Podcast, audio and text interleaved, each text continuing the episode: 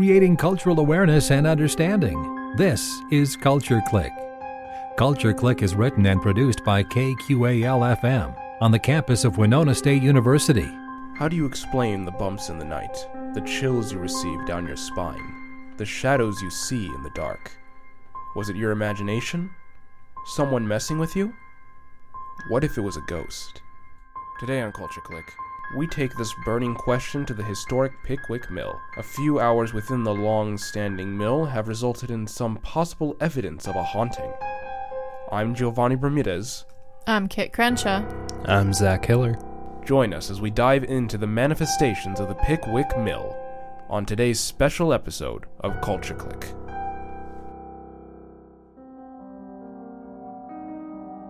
We arrived at the Pickwick Mill right before sunset. The tall building was ominous with its almost unnatural structure. Doors that led to nowhere under a cloudy sky, and the only sound is the rushing water of the river nearby. What were your guys' takeaways? The first thing I noticed was the sign that said, Beware of water snakes. As a person who does not like snakes, I was less than thrilled. Uh, what really stood out to me is that, well, uh, we already kind of talked about it, but how tall the building is. Uh, it's not just because it has a lot of floors, it only has, I say only, it has six floors. But from where we were, there were four floors above us, and it looked like a lot more than that because those floors were very tall, uh, more than 10 feet in your usual house. The building was skinny by nature, making it seem almost structurally unsound. You look at it and you're waiting for it to topple over and crush you but underneath its towering height. So we started touring the location. Uh, we walked into the building, and the first thing I noticed was the smell of wet wood and mildew. What about you all? The air was heavy in there. You could feel the four stories on top of you on the ground floor. Mm-hmm. Even on the top floor, felt like it was pushing up on you. As you go up the floors, you notice that there are artifacts left behind from the mill when it was still functioning. Uh, some of the machinery could still function, which tells me they really took care of that place. However, despite of how well they took care of it, like there is just an air of something terrible happening. The emptiness, I think, kind of fueled this uh, worry that there had been some sort of accident. People weren't there like they should have been Right. in the mill. On top of that, we found a scythe and the dust room.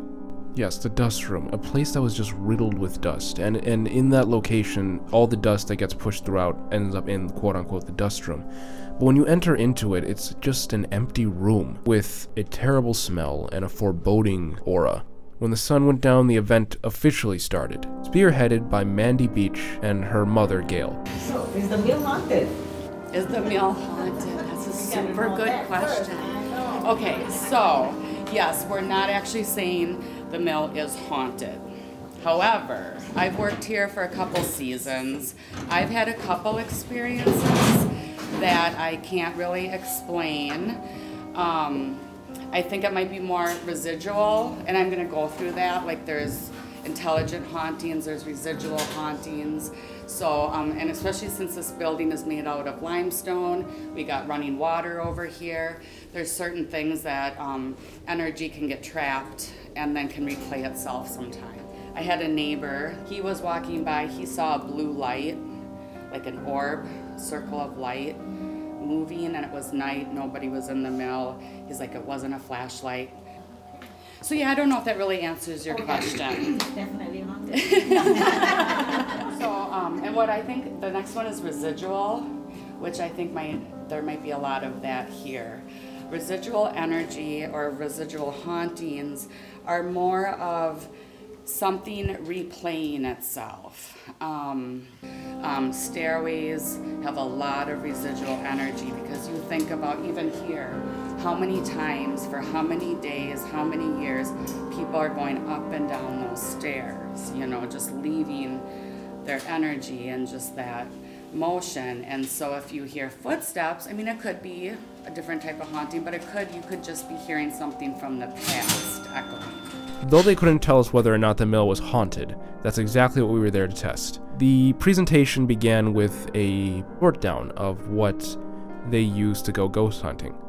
What really jumped out to me were the dowsing rods, a piece of equipment I wasn't expecting to see when ghost hunting, especially alongside a lot of these uh, technologically advanced pieces of equipment. What stood out to you all? The EVP is, of course, the classical piece of ghost hunting equipment. But my favorite is the spirit box because it involves the radio. Uh, to me, the one that stood out the most was the Ovilus, uh, which is a device that uh, it has a dictionary of words and phrases that a spirit or ghost or whoever it is may pick through in order to sort of communicate. Right, it was about 25,000 words, I think they said. Two A of lot. those words were sacrifice and then soap, which it said. Well, soap happens to be the name of Zachariah's cat.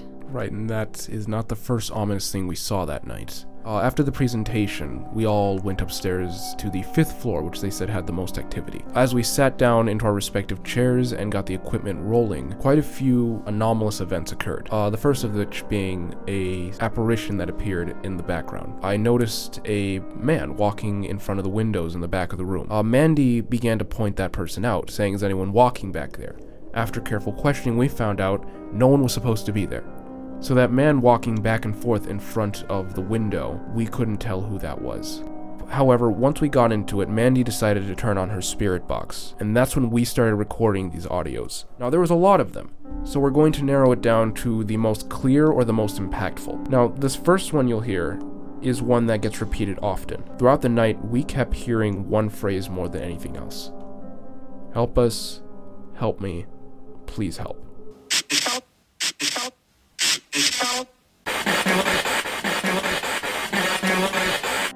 Yes, we heard a lot of begging for assistance throughout the evening. It was unnerving.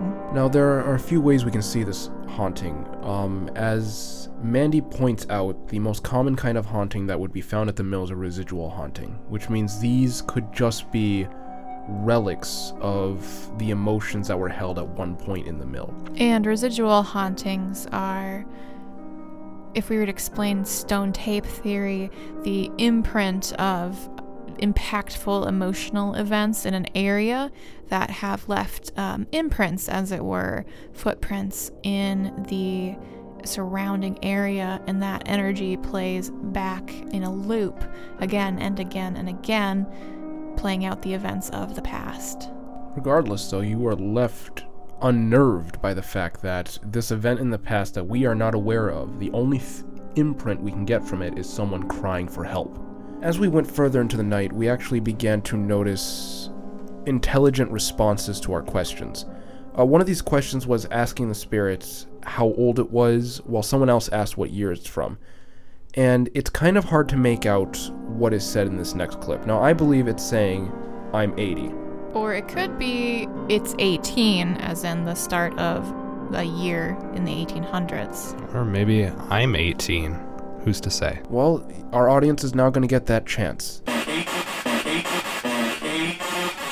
Now, what really makes this interesting is that this is no longer residual haunting, because residual hauntings cannot have intelligent responses to our questions. There are three types of ghosts residual, intelligent, and poltergeist. Fortunately, we did not meet a poltergeist tonight, but intelligent ghosts are a certain kind of unsettling, knowing that something is watching you, aware of your presence. And especially knowing what kind of anguish they must be going through uh, with all these help me, please help me. Exactly. That that's a scary thing to think about because what if these cries of help are not residual hauntings? That was the big takeaway by the time we were done in the fifth floor. Uh, by the end of it, we recorded quite a few, but we also got almost an unintelligible voice, but it's incredibly clear. You can tell this is a voice coming through the spirit box. Take a listen.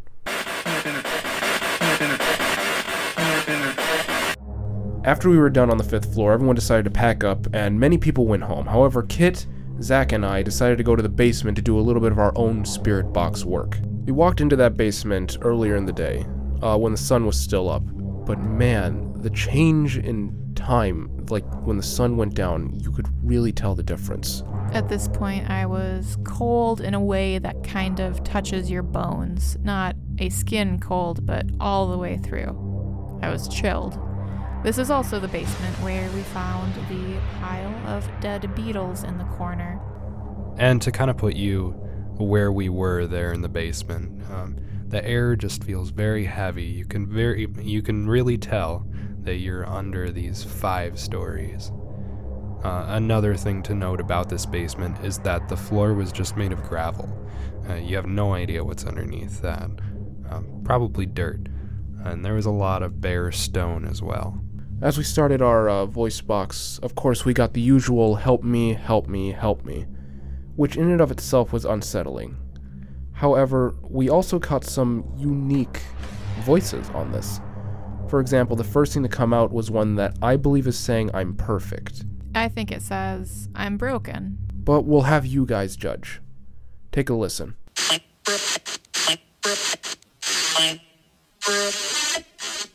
Now, at this point, it is still hard to tell whether or not this specific haunting in the basement is residual or responding to us, until we got to our next point.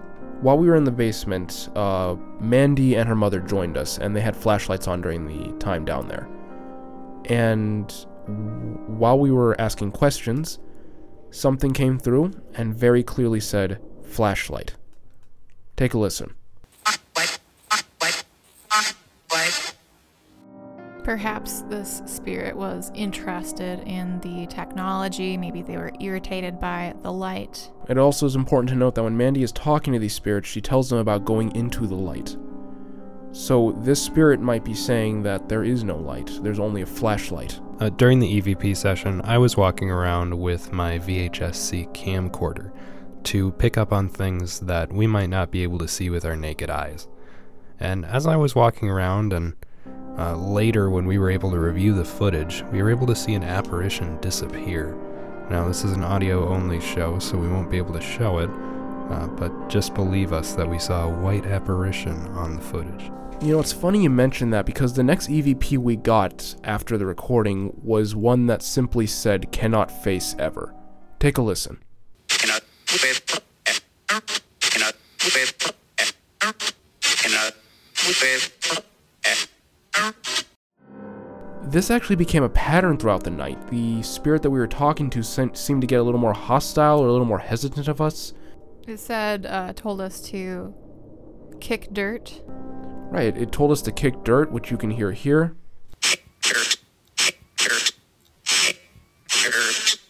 It said phrases like disappoint.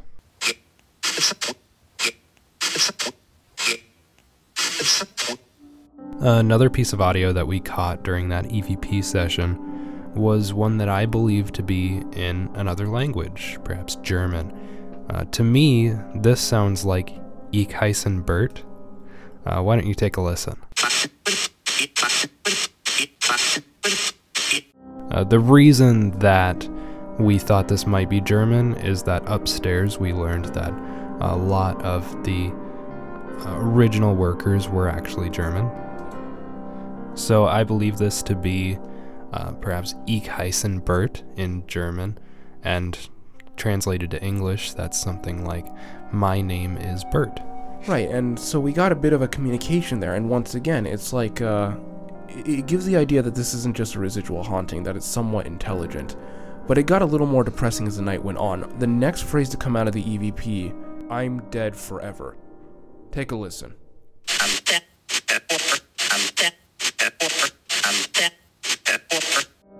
Now, it's interesting to point this out because at this point, Mandy kept telling the spirit about the crossing over and seeing the angels and spirit guides, and it's almost as if the spirit heard her because it said angels in response.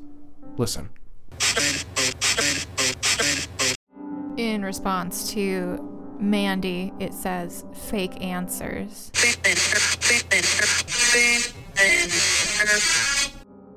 Now, this could imply that it doesn't believe that it can cross over, that it doesn't believe us when we tell it that it doesn't have to stay here. Uh, but that's when it mentions something rather ominous. It mentions the others. Take a listen.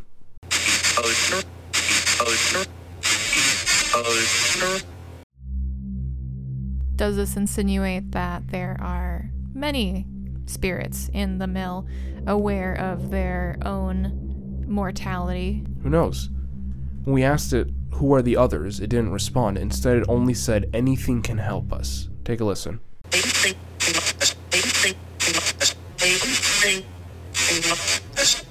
Now, the last phrase to come out of the spirit was a little bit nonsensical. It was Reaper, hear, peeper. At least that's what I hear.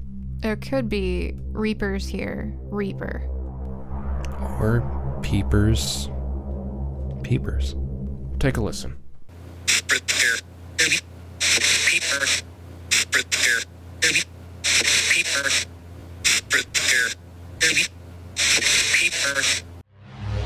Now, at this point, we're all pretty confused. We're not sure what's happening, we're not sure what it's trying to say to us, and we decide maybe it's time to call it a night. After saying this, though, the spirit got rather hostile and left us with a final phrase that would leave chills down anyone's spine. Imagine trying to communicate with something beyond this world, and the last thing it has to say to you is, Die. Take a listen.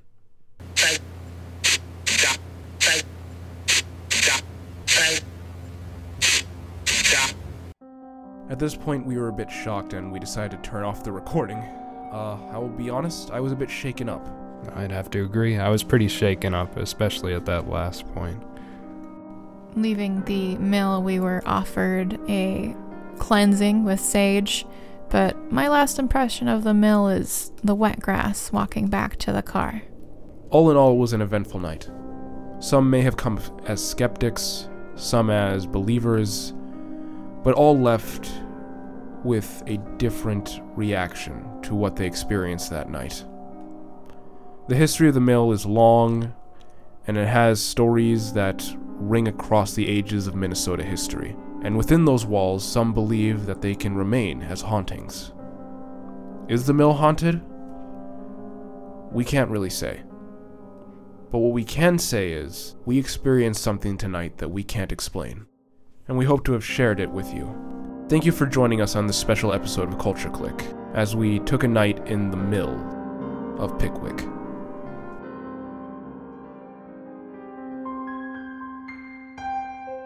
Thanks to Mandy Beach and the Pickwick Mill for being on today's special episode of Culture Clique. To see more of the mill, check out pickwickmill.org. To keep up with all things Winona and the surrounding community, tune in to Culture Clique Thursdays at 12:30 right here at 89.5 KQAL. I'm Giovanni Bermudez. I'm Kit Crenshaw. And I'm Zach Hiller. And from all of us here at 89.5 KQAL, happy, Happy Halloween. creating cultural awareness and understanding. You've been listening to Culture Clique. Support for Culture Clique is made possible by the Minnesota Arts and Cultural Heritage Fund. Culture Clique is produced by KQAL FM on the campus of Winona State University. For more information, look us up on the web at kqal.org. And thanks for listening to Culture Clique.